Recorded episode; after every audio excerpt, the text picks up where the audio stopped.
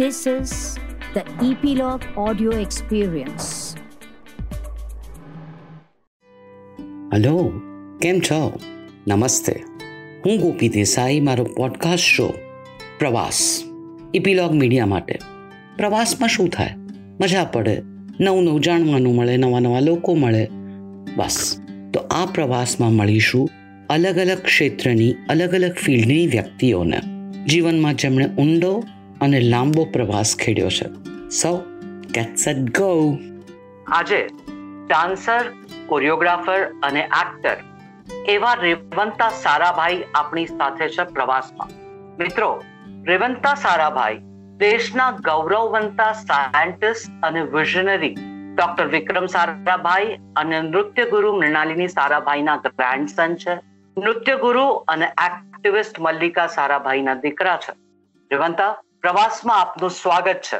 Thank you રેવંતા અમદાવાદના સાબરમતીના કિનારે તમે ફોર્મેટિવ વર્ષો વિતાવ્યા તો એ સાબરમતીના કિનારેના બાળપણની વાતોથી શરૂઆત કરીએ. બિલકુલ. મને લોકો જ્યારે પૂછે છે ને કે તારો જન્મ ક્યાં થયો તો મારો જવાબ હંમેશા અમદાવાદ નહીં પણ દર્પણ એમ હોય છે. અને એનું કારણ બહુ જ પ્રેક્ટિકલ છે કે મારો જન્મ એકચ્યુઅલી અમદાવાદમાં કોઈ હોસ્પિટલમાં નહીં પણ દર્પણ અમારી જે સંસ્થા છે કળાની સંસ્થા ત્યાં જ લિટરલી થયો. અને નાનપણથી લઈને લગભગ અઢાર કે ઓગણીસ વર્ષનો હતો ત્યાર સુધી હું ત્યાં જ ઉછર્યો છું. મોસ્ટ મારો સમય ત્યાં જ મેં વિતાવ્યો છે. અને સાબરમતીના કિરાણે કિનારે જે દર્પણની સંસ્થા છે મોટા ભાગની મેં જેટલી બી વસ્તુ શીખી છે મને ત્યાં શીખવા મળી છે. મને એકદમ યાદ છે કે some of my earliest memories સવારે સાત કે સાડા સાતે ડાન્સ ક્લાસ શરૂ થાય નીચે અને સ્ટુડન્ટ્સના પગ થપથપાવાના અવાજથી સવારે ઉઠવાનું થાય. અલાર્મની પણ જરૂર ન પડે. અને રોજ સ્કૂલે જતા મારે પગથિયા ઉતરી અને આમ ડાન્સ ફ્લોર ક્રોસ કરીને કેમ્પસની બહાર નીકળવું પડે. એટલે બધા ડાન્સર્સ પોતપોતાના સ્ટેપ્સ ને બધું પ્રેક્ટિસ કરતા હોય ને આમ અંદર આમ વાઇન્ડિંગ વાઇન્ડિંગ કરીને એમાંથી હું નીકળી અને બહાર નીકળતો સ્કૂલે જવા માટે.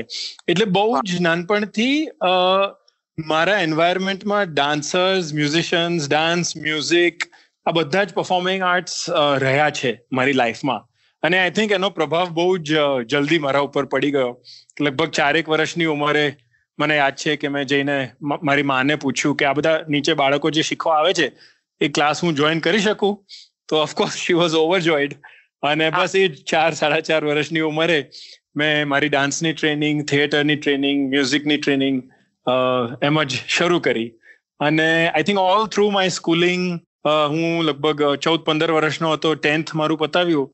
ત્યાર સુધી કન્ટિન્યુઅસલી મારી ડાન્સ અને થિયેટરની ટ્રેનિંગ ચાલુ રહી. અને આઈ થિંક એ જ વખતે લગભગ ચૌદ, પંદર વર્ષની ઉંમરે મને એવું લાગ્યું કે ચલો, મને આ બીજા બધા સબ્જેક્ટ્સમાં રસ છે, મને ફિઝિક્સમાં મેથ્સમાં આ બધામાં રસ છે, પણ એકદમ પેશનેટલી તો મારે ડાન્સ અને થિયેટર જ કરવું છે. જી જી. વાહ. તો શરૂઆતના વર્ષોમાં મૃણાલિની બેન જેમને હું ગુલામણું નામ હતું બધા એમને અમ્માના નામે ઓળખતા હતા બિલકુલ બિલકુલ. તો અમ્મા સાથેના બાળપણના સ્મરણો વિશેની વાત કરો ને. હા ચોક્કસ. નાનપણમાં મા અને પપ્પા ખૂબ ટ્રાવેલ કરતા હતા. માં એમના ડાન્સ અને થિયેટરના શોઝના કારણે અને પપ્પા એમના પબ્લિશિંગના બિઝનેસના કારણે બુક ફેર્સમાં જવા ને એવી રીતે. એટલે એવો એવો બહુ લાંબો સમય હતો જ્યાં બંને પેરેન્ટ્સ બહાર હોવાના કારણે અમ્મા જ અમને ખાસું સંભાળતા હતા. એટલે મારી બહેન અને મને અમારા બે વચ્ચે લગભગ પાંચ વર્ષનો ડિફરન્સ છે. મારી બહેન મારાથી લગભગ પાંચેક વર્ષ નાની છે. એટલે અમ્મા એ ખૂબ અમારી સાથે ટાઈમ સ્પેન્ડ કર્યો અને અમ્માને બહુ જ લાગણી હતી અમારા તરફ. એટલે એવું કે માં કે પપ્પાને કંઈક પૂછીને એ લોકો ના પાડે, તો આપણે સીધું જઈને અમ્માને પૂછીએ, અમ્મા હા પાડી દેશે. એટલી બધી આમ. અને એટલે so she had this great soft corner for all her grandchildren અને ઘણો સમય એમની સાથે સ્પેન્ડ કર્યો નાનપણમાં. She would love to tell us stories to sing songs for us અને આઈ થિંક સૌથી વધારે ખુશી કદાચ એમને એ બાબતની થઈ હશે કે બહુ જ નાનપણમાં મેં નક્કી કર્યું કે મારે ડાન્સ ફક્ત શોખ માટે નહીં પણ આમ સિરિયસલી પેશનેટલી શીખવું છે. અને આઈ ડોન્ટ થિંક એમણે નાઇન્ટીન થર્ટીઝ ને ફોર્ટીઝમાં જ્યારે એમણે પ્રોફેશનલ ડાન્સ શરૂ કર્યું ત્યારે એમના સપનામાં પણ એવું આવ્યું હશે કે ક્યારે પણ વિચાર્યું હશે કે એમની સેકન્ડ નહીં પણ ત્રણ પેઢી જેટલા ફેમિલી મેમ્બર્સ ડાન્સ અને પરફોર્મિંગ આર્ટ્સને કન્ટિન્યુ કરશે. એટલે I think she was very very happy about that. Lovely lovely પછી તમે પરદેશમાં આર્ટ્સ અને ફિલ્મ બંને વિશે ભણ્યા. હમ. જી તો એ બંને ટ્રેનિંગ વિશે વાત કરો ને. મેં છે ને ટેન્થ સુધી મારું સ્કૂલિંગ અમદાવાદમાં કર્યું. અને એ વખતે એવું હતું કે મારે ટેન્થ પછી સાયન્સ કોમર્સ કે આર્ટ્સ આ ત્રણ ઓપ્શનમાંથી એક ઓપ્શન સિલેક્ટ કરવું પડે ઇલેવન ટ્વેલ્થ કરવા માટે. અને ત્યાર સુધી મને સ્કૂલમાં મોસ્ટલી સાયન્સીસમાં રસ હતો સ્પેશિયલી ફિઝિક્સ અને મેથ્સ. પણ એની સાથે સાથે મને આર્ટ્સમાં પણ ખૂબ રસ હતો કારણ કે હું નાનપણથી ડાન્સ અને થિયેટર અને મ્યુઝિકમાં ઇન્વોલ્વ રહ્યો છું. એટલે આ ડિસિઝન થોડુંક મારા માટે અઘરું હતું ચૌદ પંદર વર્ષની ઉંમરે. એટલે એ વખતે એવું નક્કી કર્યું કે ભાઈ હું એક ગેપ યર લઉં ટેન્થ પતાવ્યા પછી. અને એ ગેપ યરમાં મને જે જે સ્પેસિફિક ઇન્ટરેસ્ટ છે એ બધું હું શીખવા નું શરૂ કરું કે એ બધામાં હું વધારે એક્સપિરિયન્સ મેળવું. અને my parents agreed so tenth પછી I took kind of a gap year અને એમાં મને જેમાં વધારે ઇન્ટરેસ્ટ હતો એ બધા મેં સબ્જેક્ટ્સ ને બધું વધારે એક્સપ્લોર કર્યું. અને આઈ થિંક એક દોઢ વર્ષ પછી એવું બહુ જ ક્લિયર થઈ ગયું કે મને જનરલી આર્ટ્સ ફિલ્ડમાં ખૂબ વધારે રસ અને પેશન છે. અને મારે એ ફિલ્ડમાં વધારે આગળ જવું છે. હવે આ વર્ષ દોઢ વર્ષમાં ખૂબ બધા એક્સપિરિયન્સીસ મેળવી અને પાછું સ્કૂલ જવાનું મન પણ નહોતું એટલે મમ્મી પપ્પા સાથે બેસીને નક્કી કર્યું કે ભાઈ સ્કૂલિંગ તો પતાવવું પડે. ટેન્થ પાસ રહો એવું એવું વ્યાજબી નથી. એટલે આ ઇન્દિરા ગાંધી ઓપન યુનિવર્સિટીનો જે ડિસ્ટન્સ લર્નિંગ પ્રોગ્રામ છે ને એમાં મેં ઇલેવન્થ ને ટ્વેલ્થ મારું પતાવ્યું. નેશનલ ઓપન સ્કૂલ એનઓએસ અને દેટ અલાઉડ મી કે ભણવાની સાથે સાથે મારી જે પરફોર્મિંગ આર્ટ્સની એક્ટિવિટીઝ હતી એ ફૂલ ફ્લેજિડલી ચાલુ રહી શકે. અને so that is the period જ્યાં મેં મારું ડાન્સમાં ગ્રેજ્યુએશન પતાવ્યું અને ક્લાસિકલ ડાન્સમાં સ્પેશિયલી ભરતનાટ્યમમાં જે ગ્રેજ્યુએશન પરફોર્મન્સ કે છે આરંગેત્રમ એ મેં એ વખતે કર્યું. ખૂબ વધારે થિયેટરમાં ઇન્વોલ્વ થવાનું શરૂ કર્યું. અને એની સરાઉન્ડિંગ વસ્તુઓ થિયેટરની સાથે સાથે એટલે થિયેટર લાઇટિંગ અને સાઉન્ડ ઓપરેશન ને આ બધી વસ્તુઓ શીખવા માંડ્યો. અને પછી રિયલાઇઝ થયું કે આ જ બધામાં જો પેશન હોય તો પછી ફર્ધર સ્ટડીઝમાં આ જ પરસ્યુ કેમ ના કરવું અને એ વખતે this was kind of the late nineties early two thousand કે આ રીતની આ રીતના સબ્જેક્ટ્સ ભણવા માટે એટલા બધા ઓપ્શન્સ નતા ઇન્ડિયામાં. ડિઝાઇન કે એવું કંઈક ભણવું હોય તો આપણે NID national institute of design અમદાવાદમાં છે. કે પછી ફક્ત ફિલ્મ કે એમાં જવું હોય તો ઓફકોર્સ પૂનામાં ફિલ્મ ઇન્સ્ટિટ્યૂટ છે. પણ એક general performing arts related degree જો કરવી હોય તો એ વખતે એટલા બધા ઓપ્શન્સ નતા ઇન્ડિયામાં. અને પપ્પાને એવું હતું કે હું જો અબ્રોડ જઈને ભણું તો મને એક નવો એક્સપિરિયન્સ મળે. મને ઘરથી દૂર રહીને એક યંગ એડલ્ટ તરીકે એક લાઈફ એક્સપિરિયન્સ મળે. એટલે so we started looking at universities abroad અને એમાંથી પછી એક ફિલાડેલ્ફિયામાં યુનિવર્સિટી ઓફ ધી આર્ટ્સ કરીને એક કોલેજમાં મારું એડમિશન થયું. અને હું ત્યાં ભણવા ગયો. એટલે ચાર વર્ષની અંડર ગ્રેજ્યુએટ ડિગ્રી હતી બેચલર્સ ડિગ્રી અને the great thing about that was કે મને જે જુદા જુદા ફિલ્ડ્સમાં ઇન્ટરેસ્ટ હતો એ બધા જ કોર્સિસ હું કમ્બાઇન્ડ કરીને મારી ડિગ્રી કરી શક્યો. એટલે એ વખતે મને ડાન્સ અને થિયેટરમાં તો ખરું જ, પણ સાથે સાથે ફિલ્મ એનિમેશન ગ્રાફિક ડિઝાઇન આ બધા જ ફિલ્ડમાં મને ઇન્ટરેસ્ટ પણ હતો, મારી સ્કિલ્સ પણ હતી કારણ કે I had started doing all these things in my teenage એટલે એ બહુ જ સુપર મોકો હતો મારા માટે કે હું મારા બધા જ ઇન્ટરેસ્ટ ફૂલ્લી એક્સપ્લોર કરી શક્યો. આ બધા જ ફિલ્ડ્સમાં નોટ ઓનલી મને એક વર્લ્ડ વાઇડ એક્સપોઝર મળ્યું, પણ મારી સ્કિલ્સ હું વધારે બિલ્ડ કરી શક્યો. અને I think those were some very very important years for me in my development as a young artist G G. And then you studied film separately also abroad? નહીં મારો જે કોર્સ હતો it was a bachelor in multimedia okay અને એ ચાર વર્ષમાં જ મારા બેચલર્સ ડિગ્રીમાં જ they had a system where basically તમે વન થર્ડ વન થર્ડ એવી રીતે કરીને તમારી ક્રેડિટ્સ ડિવાઈડ કરી શકો. રાઈટ એટલે મારી વન થર્ડ મારું જે કોર્સ વર્ક હતું એ પરફોર્મિંગ આર્ટ્સમાં હતું મોસ્ટલી ડાન્સ અને થિયેટર વન થર્ડ જે હતું એ ફિલ્મમાં હતું. અને વન થર્ડ જે અમારી ક્રેડિટ્સ હતી એ ડિઝાઇન અને એનિમેશનમાં હતી. એટલે આ મેઇનલી ત્રણ મેઇન સબ્જેક્ટ્સમાં મેં મારું કોર્સ વર્ક કર્યું. અને સમહાવ હું છેલ્લા દસેક વર્ષ આમ જોઉં તો એ બધી જ સ્કિલ્સ હું આજે પણ કન્ટિન્યુઅસલી વાપરું છું. જી. અને એટલે ચલો હું as a professional graphic designer કામ ન કરતો હોઉં પણ મારા પોતાના જ કામમાં મારી જે ડિઝાઇન અન્ડરસ્ટેન્ડિંગ છે વિઝ્યુઅલ અન્ડરસ્ટેન્ડિંગ છે એ હું મારી કોરિયોગ્રાફીમાં વાપરી શકું કે પછી એ હું કોઈક ફ્રેમ કમ્પોઝ કરતો હોઉં તો એમાં મને યુઝફુલ લાગે. એટલે એ જે સ્કિલ્સ હતી એ જે મેં ચાર પાંચ વર્ષમાં મેળવી એ મને થ્રુઆઉટ મદદરૂપ રહી છે. વાવ વાવ. તમે કુચીપુડી પણ શીખ્યા છો? બહુ જ નાનપણમાં હું જ્યારે ચાર પાંચ વર્ષની ઉંમરમાં મેં જ્યારે ડાન્સ શીખવાનું શરૂ કર્યું ત્યારે અમારા ત્યાં દર્પણ સંસ્થામાં એક ભરતભાઈ કરીને ડાન્સર હતા. અને he was one of the senior dancers મારા અમારા ગ્રુપમાં એટલે સમહાવ મારી બહુ જ સ્ટ્રોંગ લાગણી હતી એમની સાથે. અને એ વખતે એવું હતું કે ભરત સર જે ક્લાસ લેતા હોય ને મારે એ ક્લાસમાં જવું છે. અને બાય ચાન્સ એ કુચીપુડીનો ક્લાસ હતો. એટલે ઇનફેક્ટ ભરતનાટ્યમ શરૂ કરતા પહેલા સૌથી પહેલા કુચીપુડીમાં મારી ટ્રેનિંગ શરૂ થઈ. અને ત્રણ ચાર વર્ષ શીખ્યો અને પછી જ્યારે સહેજ સમજુ બન્યો સહેજ ડાન્સ અને એના એના આકારની થોડીક સમજણ પડવા માંડી ત્યારે લગભગ આઠ કે નવ વર્ષે નવ વર્ષની ઉંમરે નક્કી કર્યું કે ના મારે કુચીપુડી કરતા ભરતનાટ્યમ શીખવું છે. એટલે ત્યારથી પછી પ્રાઇમરીલી મારું ડાન્સનું ફાઉન્ડેશન એ ભરતનાટ્યમમાં રહ્યું છે.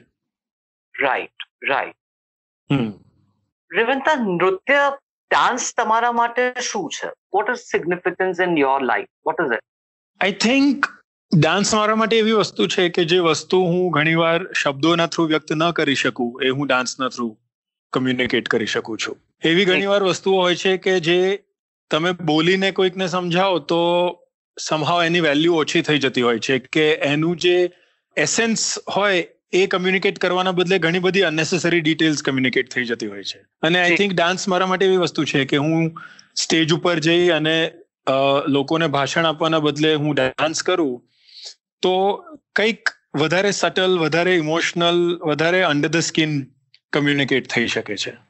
યસ ઓકે એન્ડ તમે ટ્રેડિશનલ અને ક્લાસિકલ ફોર્મ લઈ અને કન્ટેમ્પરરી સાંપ્રત વિષયો વીવ કરો છો. Your dance and when you choreograph correct correct so please talk about that also. બિલકુલ જો નાનપણથી હું શાસ્ત્રીય નૃત્ય જ્યારથી શીખતો હતો ત્યારથી મોટા ભાગે શાસ્ત્રીય નૃત્યમાં ભરતનાટ્યમમાં જે ડાન્સના થ્રુ વાર્તાઓ કહેવાય છે એ આપણી મિથોલોજીકલ વાર્તાઓ હોય છે. આપણે જે વેદ અને પુરાણની વાર્તાઓ છે કે મહાભારત ને રામાયણની વાર્તાઓ છે ભગવાનની વાર્તાઓ છે આ બધું મેઇન સબ્જેક્ટ મેટર રહ્યું છે સદીઓથી ક્લાસિકલ ડાન્સ ના સંદર્ભમાં. અને બધા જ જે ગીતો હોય છે જે ભરતનાટ્યમમાં જે કર્ણાટિક સંગીત ની સાથે નૃત્ય થતો હોય છે. એ બધા ગીતોમાં પણ ભગવાનના નામને લઈને ભગવાનની વાર્તાઓને લઈને હોય છે. અને વર્ષોથી આ પ્રથા રહી છે ક્લાસિકલ ડાન્સમાં અમ્મા નાઇન્ટીન ફિફ્ટીઝ અને સિક્સટીઝમાં જ્યારે એમણે એક્સપેરિમેન્ટેશન શરૂ કર્યું કન્ટેમ્પરરી ડાન્સને લઈને ત્યારે એમનો એ વિચાર હતો કે ભરતનાટ્યમની જે ફિઝિકલ મુવમેન્ટ્સ છે એ એટલી બધી વર્સેટાઇલ છે કે એવું જરૂરી નથી કે ફક્ત ભગવાનની વાર્તાઓ એમાં કમ્યુનિકેટ કરાય. કન્ટેમ્પરરી સોસાયટીને લઈને જે સબ્જેક્ટ્સ છે, જે મોડર્ન ઇશ્યુઝને લઈને જે સબ્જેક્ટ્સ છે, આ બધી વસ્તુઓ કેમ વ્યક્ત ન કરી શકાય? ભરતનાટ્યમને લઈને કે ક્લાસિકલ ડાન્સને લઈને. એટલે સિક્સટીઝમાં અમ્માએ આ એક્સપેરિમેન્ટેશન શરૂ કર્યું અને એ વખતે આ બહુ જ કોન્ટ્રોવર્શિયલ હતું. કારણ કે it was the first time કે somebody was taking dance away from the temple અને મોડર્ન સબ્જેક્ટ્સ કે સોશિયલ ઇશ્યુઝને લઈને ડાન્સીસ કોરિયોગ્રાફી એમણે શરૂ કરી જી એટલે એક એક રીતે બહુ જ કોન્ટ્રોવર્શિયલ હતું પણ એક રીતે બહુ જ પાથ બ્રેકિંગ હતું you know it was something radically new અને લોકોએ આના વિશે સાંભળ્યું નહોતું આવું કંઈક જોયું નતું and in many ways she laid the path for many many choreographers uh, down the line. એટલે મારું ઇન્વોલ્વ હું જ્યારે ડાન્સ શીખવાનું શરૂ કર્યું ત્યારે મારા માટે આ નવી વસ્તુ નથી. કે ડાન્સને લઈને જે કન્ટેમ્પરરી ઇશ્યુઝ છે જે આપણે જે સમાજમાં રહીએ છીએ એને લાગતા વળતા જે ટોપિક્સ છે એને લઈને તમે કેમ કંઈ ન કરી શકો? So for me this was not new what was different was કે અમ્માએ એમના લાઈફમાં જે વસ્તુઓ જોઈ હતી એમના લાઈફમાં જે વસ્તુઓ એક્સપિરિયન્સ કરી હતી એ એમણે એમના ડાન્સીસમાં એક્સપ્રેસ કરી. રાઈટ અને હું મારા ટ્રેવલ્સને લઈને મારા આ ટ્વેન્ટી ફર્સ્ટ સેન્ચુરીમાં જીવીને મારી આજુબાજુ જે સમાજમાં થઈ રહ્યું હતું કે મારી આજુબાજુ જે આપણા દેશમાં થઈ રહ્યું છે એને લઈને હું એક્સપ્રેસ કરી રહ્યો છું. એટલે એક રીતે there is nothing sort of radically new about it in in terms of what i am doing. પણ એ વસ્તુ છે કે એકદમ ટ્રેડિશનલ શાસ્ત્રીય નૃત્યને લઈને બહુ ઓછા લોકોએ એક્સપેરિમેન્ટેશન કર્યું છે. જી. અને સ્પેશિયલી જે લોકો કરે છે એ લોકો ડાન્સની ફિઝિકલ મુવમેન્ટ્સને લઈ અને એક એકદમ મોડર્ન કોન્ટેક્સ્ટમાં વાપરે છે. મારી હમણાં છેલ્લા ત્રણ ચાર વર્ષથી જે એક્સપેરિમેન્ટ્સ રહી છે એ એ રહી છે કે શાસ્ત્રીય નૃત્યને લઈને કર્ણાટિક મ્યુઝિકની સાથે જ ઓરિજિનલ કોન્ટેક્સ્ટમાં જ પરફોર્મ કરવું. પણ જે સબ્જેક્ટ્સ છે જે વાર્તાઓ છે એ બિલકુલ હમણાં એકવીસમી સદીની રિલેશનમાં હમણાં જે આપણા સમાજમાં જે વસ્તુઓ થઈ રહી છે જે ટોપિક્સ કે જે સબ્જેક્ટ્સ મને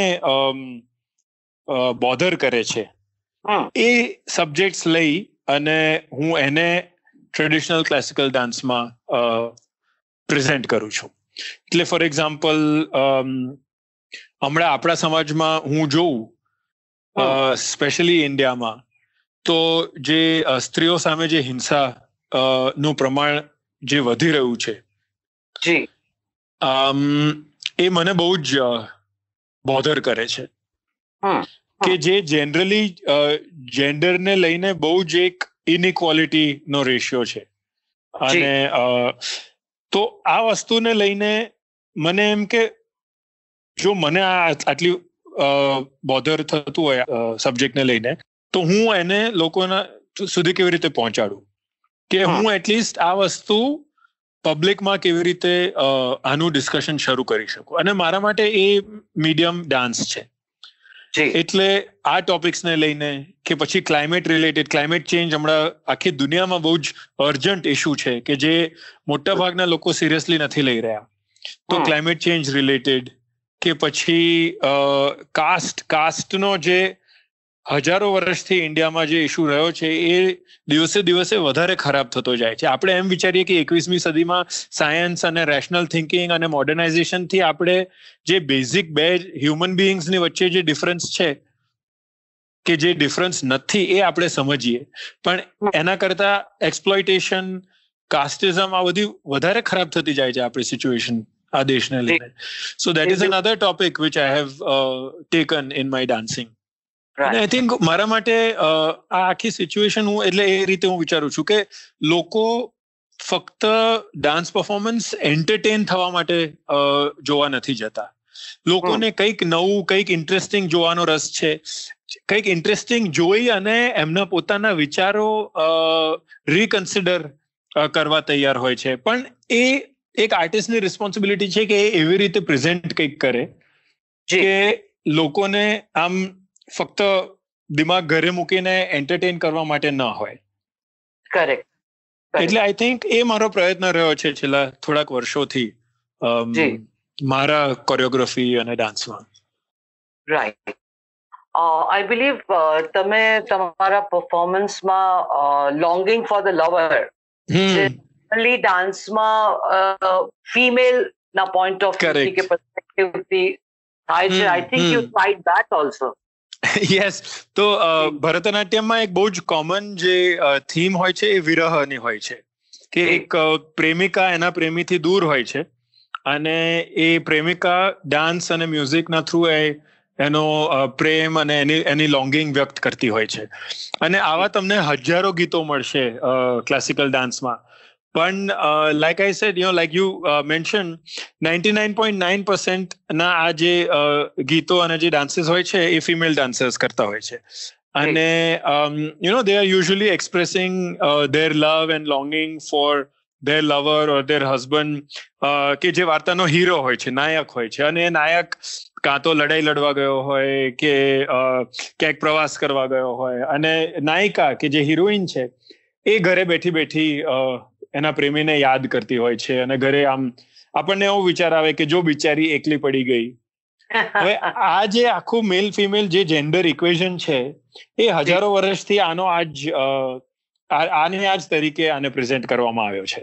અને આપણે આજના સમાજમાં આજુબાજુ જોઈએ તો ઓલરેડી જેન્ડર ઇક્વેશન ખાસો બદલાઈ ગયો છે. You know we don't have women who are only just sitting at home waiting for their husband to return yes હવે જો સિચ્યુએશન બદલાઈ ગઈ હોય તો આપણે વાર્તાઓમાં કે ગાયનોમાં કેમ એ એજ જૂની હજારો વર્ષ જૂની સિચ્યુએશન પ્રેઝન્ટ કરીએ છીએ? તો આ આઈડિયા લઈને એક ટ્રેડિશનલ ભરતનાટ્યમમાં જે પદમ કહીએ જે લવ સોંગ એને એક ટ્વેન્ટી ફર્સ્ટ સેન્ચુરીના સિનારીઓમાં કમ્પોઝ કરી અને કોરિયોગ્રાફ કર્યું છે કે જે આજના મોડર્ન જમાનામાં લોંગ ડિસ્ટન્સ રિલેશનશિપ ને ડિસ્ક્રાઇબ કરે છે કે એક છોકરો છે એની ગર્લફ્રેન્ડ બીજા દેશમાં ભણવા ગઈ છે અને એ છોકરો એને મિસ કરી રહ્યો છે. એ છોકરો પ્રયત્ન કરી રહ્યો છે કે એને કોલ કરીને મેસેજ કરીને સામેથી એનો જવાબ નથી આવી રહ્યો. કારણ કે આ આજના જમાનામાં થાય જ છે. એટલે આપણે જે બહુ જ સ્ક્યુડ જેન્ડર ઇક્વેશન જે ડાન્સમાં કે ઘણીવાર ફિલ્મોમાં આપણે જોતા હોઈએ છીએ એને એક રિવર્સ કરવાની અટેમ્પ્ટ છે. Right right so that is one of the new pieces જે હું ભરતનાટ્યમ દ્વારા પરફોર્મ કરી રહ્યો છું. કે જે આ જેન્ડર ઇક્વેશનને રિવર્સ કરી અને એક બીજી રીતની લવ સ્ટોરી કહી રહી છે. જી. તો આ જે એક્સપેરિમેન્ટ જ્યારે ઓડિયન્સ જુએ છે તો પરફોર્મન્સ પછી તમારી સાથે કેવું અને શું ઇન્ટરેક્શન હોય છે? How do they it I am happy to say કે આ બધા જ એક્સપેરિમેન્ટ્સ બહુ જ બહુ જ સક્સેસફુલ રહ્યા છે મારા ઓડિયન્સીસની સામે. એક વસ્તુ જે મને બહુ જ ખુશ કરે છે કે મારા પરફોર્મન્સીસ જોઈને ઘણું બધું યંગર ઓડિયન્સ ક્લાસિકલ ડાન્સમાં રસ લે છે. આઈ થિંક જનરલી એક અન્ડરસ્ટેન્ડિંગ છે કે ઇન્ડિયામાં ક્લાસિકલ ડાન્સ નું ઓડિયન્સ કાં તો મિડલ એજ નહીં તો એનાથી વધારે ઉંમરનું છે. અને યંગર જનરેશનને બોલિવૂડ કે હિપહોપ કે આ બધામાં વધારે રસ છે શાસ્ત્રીય નૃત્ય કરતા. પણ મારો એક્સપિરિયન્સ એ રહ્યો છે સ્પીક મેકેના થ્રુ સ્કૂલ્સ અને કોલેજીસમાં હું જ્યારે પરફોર્મ કરવા જઉં છું કે હું કોલેજીસમાં લેક્ચર ડેમોન્સ્ટ્રેશન આપવા જઉં છું અને જ્યારે હું આ બધા પરફોર્મન્સીસ પરફોર્મ કરતો હોઉં છું ત્યારે એ જોઈને રિયલાઇઝ થાય છે કે એકચ્યુઅલી શાસ્ત્રીય નૃત્યમાં રસ નથી એવું નથી.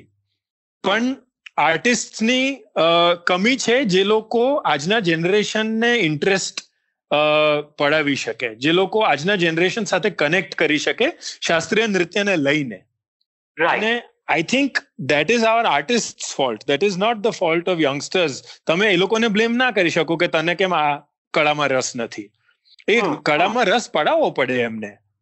બિલકુલ. અને એના માટે શાસ્ત્રીય નૃત્યની કળાને ડાયલ્યુટ કરવાની જરાય પણ જરૂર નથી. એને બોલિવૂડ સાથે મિક્સ કરવાની જરાય પણ જરૂર નથી. એને એના પ્યોરેસ્ટ ફોર્મમાં એના ટ્રેડિશનલિસ્ટ ફોર્મમાં પણ નવા સબ્જેક્ટ મેટર સાથે એવી વાર્તાઓ સાથે કે જે આજના જનરેશન માટે રેલેવન્ટ હોય એવી રીતે તમે જો પ્રેઝન્ટ કરો તો there is no dearth of interest or liking of the classical dance forms right youth connect થઈ શકે એવી વાત બિલકુલ બિલકુલ. રેવંતા આપણે ત્યાં મેલ્સ એટલે છોકરાઓ આને કરિયર તરીકે પસંદ કરતા નથી કે નૃત્ય વધારે શીખતા નથી એ પર્સન્ટેજ બહુ જ ઓછું છે. એનું શું કારણ હશે? આઈ થિંક બે ત્રણ કારણ છે. એક તો જ્યારે હું નાનો હતો ત્યારે એક જનરલ આઈડિયાઓ હતો કે ડાન્સ ઇઝ ફોર ગર્લ્સ અને એક એક આપણું એક એક રીતનું એક સામાજિક કન્ડિશનિંગ હતું કે નૃત્ય તો છોકરીઓની વસ્તુ છે છોકરીઓ માટે હોય છે. ઇવન ધો હિસ્ટોરિકલી તમે જોવા જાઓ તો there have been some great male dancers over the generations yes yes પણ એક જનરલ એવી બિલીફ હતી કે નૃત્ય ફક્ત સ્ત્રીઓ માટેની કે છોકરીઓ માટેની વસ્તુ છે. મારા જ ચાઇલ્ડહુડ ને અપબ્રિંગિંગમાં એ વસ્તુ થોડીક થોડીક બદલાઈ છે અને in a way Bollywood also has its part to play કારણ કે નાઇન્ટીઝ અને ટુ થાઉઝન્ડમાં ઘણા બધા એવા હીરોઝ ઇમર્જ થયા કે જે લોકો બહુ જ સારા ડાન્સર્સ હતા. રાઈટ પ્રભુ દેવાથી માંડીને પછી રિતિક રોશન કે whoever it is right all these actors who also became known as excellent dancers અને આ ચેન્જની સાથે સાથે આપણા ઇન્ડિયન ટેલિવિઝન ઉપર ડાન્સ રિયાલિટી શોઝની જે પોપ્યુલારિટી વધવા માંડી એના કારણે આ ઓવરઓલ આઈડિયા થોડોક બદલાવા માંડ્યો કે ડાન્સ છોકરાઓ કરી શકે પણ છતાં be classical dance is still within the female domain એટલે ઓવરઓલ ડાન્સની એક્સેપ્ટન્સ છોકરાઓ માટે જો વધી હોય તો પણ ક્લાસિકલ ડાન્સની ઓછી રહી છે. અને આનું એટલે એક કારણ એ કે સમહાવ સોસાયટલ કન્ડિશનિંગ એ રહ્યું છે. બીજું કારણ એ કે એઝ અ ડાન્સર તમારું મેઇન પ્રોફેશન કરીને ઇન્કમ કમાવું બહુ અઘરું છે. It is not easy to earn a proper living specially in India જ્યાં પરફોર્મિંગ આર્ટ્સનું સેક્ટર એટલું બધું ઓર્ગેનાઇઝ નથી. જી. એટલે એઝ અ ફ્રીલાન્સર તરીકે તમને જ્યારે પ્રોજેક્ટ્સ મળે ત્યારે તમે થોડું ઘણું કમાવો. જ્યારે પ્રોજેક્ટ્સ ન મળે ત્યારે તમે ન કમાવી શકો. એટલે આ પણ એક બીજું ડિટરન્ટ છે પ્રોફેશનલી ડાન્સ પરસ્યુ કરવામાં. So that is another thing I think એ જે ડાન્સ ઇઝ ફોર ગર્લ્સ કે સ્પેશિયલી ક્લાસિકલ ડાન્સ છોકરીઓ માટે છે એ વિચારની સાથે લાગતો એક બીજો પણ વિચાર રહ્યો છે કે છોકરાઓ જો ડાન્સ કરે તો એ લોકો એફેમિનેટ થઈ જાય કે ગે બની જાય કે યુ નો આ રીતના વિચારો આપણા સામાજિક કન્ડિશનિંગમાં પણ રહ્યા છે. અને I think so these are the different factors પણ I am very happy to say કે હું નાનો હતો ને એ જેટલું કન્ડિશનિંગ હતું એનાથી ખાસું આજે ઓપન અપ થયું છે. આઈ થિંક ઘણા બધા છોકરાઓ હવે એટલીસ્ટ બીજા ડાન્સ ફોર્મ્સ પરસ્યુ કરી રહ્યા છે. ઇફ નોટ ક્લાસિકલ ડાન્સ પણ dance in general as an art form ઘણા બધા છોકરાઓ પરસ્યુ કરી રહ્યા છે. અને કદાચ નોર્થમાં એટલું બધું નથી જોવા મળતું પણ સાઉથમાં જે મેઇન સેન્ટર્સ છે ચેન્નઈ છે બેંગ્લોર છે આ બધી જગ્યાએ તમે જુઓ તો ભરતનાટ્યમ કે શાસ્ત્રીય નૃત્ય શીખનાર છોકરાઓની સંખ્યા પણ ધીરે ધીરે વધી રહી છે. કારણ કે આઈ થિંક ઓવરઓલ એક એક્સેપ્ટન્સ થવા માંડ્યું છે કે you know all these these old ideas were were not true necessarily અને એક જે પેલો આઈડિયા હતો ને કે ભાઈ મોટા થઈને ડોક્ટર એન્જિનિયર બનવું આઈ થિંક એ આઈડિયા પણ તૂટી રહ્યો છે. જનરલી ક્રિએટિવ ફિલ્ડ્સ વધારે એક્સેપ્ટ થવા માંડ્યા છે કરિયર ચોઇસીસ તરીકે. So I think we are moving in the right direction in a way right આપણે બે હજાર વીસની વાત કરીએ તો દર્પણમાં અમદાવાદ શહેરના કે બહારના એવા છોકરાઓ છે નાના એજ ગ્રુપના જે ડાન્સ શીખવા આવી રહ્યા છે? બહુ ઓછા બહુ ઓછા. એટલે તમે પર્સન્ટેજ વાઇઝ જુઓ તો દર્પણમાં હમણાં લગભગ અઢીસો ત્રણસો જેવી છોકરીઓ ભરતનાટ્યમ શીખવા આવતી હશે. અને કદાચ ત્રણ કે ચાર મેલ સ્ટુડન્ટ હોય એના કમ્પેરિઝનમાં એટલે એ પર્સન્ટેજ હજુ બહુ જ સ્ક્યુડ છે. પણ જેમ મેં કીધું ને કે આઈ થિંક ભરતનાટ્યમ ને લઈને આ વસ્તુ નોર્થમાં હજુ એટલી કોમનલી સ્પ્રેડ નથી થઈ. પણ તમે દિલ્હી લખનઉ આવા બધા શહેરમાં કથકની સ્કૂલ્સ જોશો તો તમને કદાચ થોડાક વધારે પ્રમાણમાં મેલ ડાન્સર્સ જોવા મળે. રાઈટ રાઈટ રેવંતા આપના મધર મલ્લિકાબેન સારાભાઈ એમની સાથે એઝ અ ડાન્સર તમારું રિલેશનશિપ શું છે? કોઈ વાર કોન્ફ્લિક્ટ થાય કે you agree most of the time. What is that other than a mother? Of course, she is your mother. But hmm, as a hmm. how do you relate? And how does she relate to you? I think uh, અમારી working રિલેશનશિપમાં અમે આખું એક spectrum experience કરી લીધું છે મારા નાનપણમાં ઘણી બધી વાર એવું થતું હતું કે એમની કોરિયોગ્રાફીઝમાં હું ડાન્સ કરું એમના પ્રોડક્શન્સમાં હું એઝ અ ડાન્સર ભાગ લઉં પછી લગભગ પંદર સોળ વર્ષની ઉંમરે મેં જ્યારે કોરિયોગ્રાફીમાં એક્સપેરિમેન્ટેશન શરૂ કરી ત્યારે એવો સમય હતો કે હું એમને કોરિયોગ્રાફીમાં અસિસ્ટ કરું કે અમે બે એક સાથે મળી અને નવી નવી કોરિયોગ્રાફીઝ બનાવીએ. અને પછી એ સ્ટેજ ઉપર પહોંચ્યા કે એઝ અ કોરિયોગ્રાફર હું કંઈક નવું પ્રોડક્શન ક્રિએટ કરતો હોઉં અને એમાં માં એઝ અ ડાન્સર ભાગ લેતા હોય. એટલે I think we have experience the full spectrum of our working relationship અને મોટા ભાગે એવું થતું હોય છે કે આઈ થિંક આટલા બધા વર્ષો એક સાથે ટ્રેન કરીને એક જ સ્ટાઇલમાં ટ્રેન કરીને અમારું એસ્થેટિક સેન્સિબિલિટી બહુ જ મળે છે. એટલે એવું બહુ રેરલી થતું હોય કે એમણે કંઈક મુવમેન્ટ ક્રિએટ કરી હોય ને મને ન ગમે કે સૂટ ન થાય કે મેં કંઈક કોરિયોગ્રાફી કરી હોય ને એમને ન ગમે. એવું ક્યારેક ડિફરન્સ ઓફ ઓપિનિયન થાય તો પણ એક સરસ મજાના ડિસ્કશનથી રિઝોલ્વ થઈ જતી હોય છે. એવું આમ એકદમ ડાયામેટ્રિકલી ઓપોઝિટ વ્યૂ પોઈન્ટ્સ હોય ડાન્સ કે કોરિયોગ્રાફીને લઈને એવું બહુ ભાગ્ય થયું હોય છે. Right right you also started as an actor Revanta hmm. તો ગુજરાતી ફિલ્મોથી શરૂઆત કરી. તો એવું કેમ? તમે મુંબઈ આવીને બોલિવૂડમાં પણ શરૂઆત કરી શક્યા હોત? આઈ થિંક મારા માટે આ એક કોન્શિયસ ડિસિઝન નહોતું એકચ્યુઅલી હું અમદાવાદમાં જ રહેતો હતો હું કોલેજમાં ભણવા ગયો. કોલેજ ભણીને પછી પાછો અમદાવાદમાં જ રહેવા આવ્યો. કારણ કે મારા માટે દર્પણ એક સંસ્થા હંમેશા એક પ્લેટફોર્મ રહ્યું છે. અને મેં મારા ટીનેજ યર્સથી જ્યારથી નક્કી કર્યું કે ભાઈ મારે પ્રોફેશનલી ડાન્સ મ્યુઝિક થિયેટર આ બધામાં જ ઇન્વોલ્વ થવું છે અને આ જ કરિયર પરસ્યુ કરવું છે. ત્યારથી દર્પણ એક હંમેશા પ્લેટફોર્મ રહ્યું છે. જેના સાથે જેને કોલેબોરેશનમાં અને જેના થ્રુ મેં મારા બધા પ્રોજેક્ટ્સ કર્યા છે.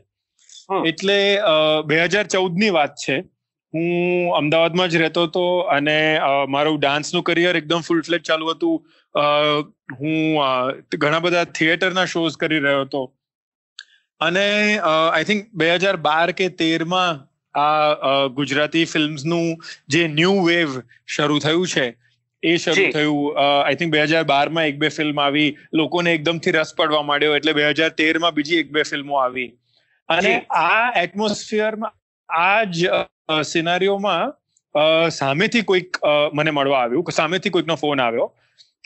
પૂછવા માટે કે ભાઈ તમે ઓલરેડી થિયેટર એક્ટર છો તમે આટલા બધા પ્લેસ કર્યા છે તો તમને ફિલ્મમાં રસ ખરો કે નહીં? જી. એટલે this was not something that I went looking for એવું નતું કે ચલો ફિલ્મોમાં કામ કરવું છે એટલે હું જઈને ઓડિશન્સ આપું કે હું જઈને કામ શોધું. એવું નતું એકચ્યુઅલી સામેથી પહેલી ઓફર આવી.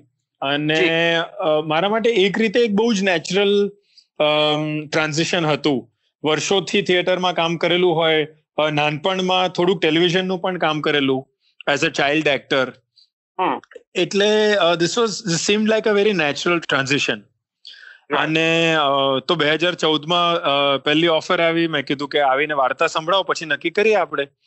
અને વાર્તા ઇન્ટરેસ્ટિંગ લાગી. જે લોકો કામ કરી રહ્યા હતા ફિલ્મમાં એમની સાથે થોડું ઘણું કામ કેમિસ્ટ્રી કે કનેક્શન બન્યું.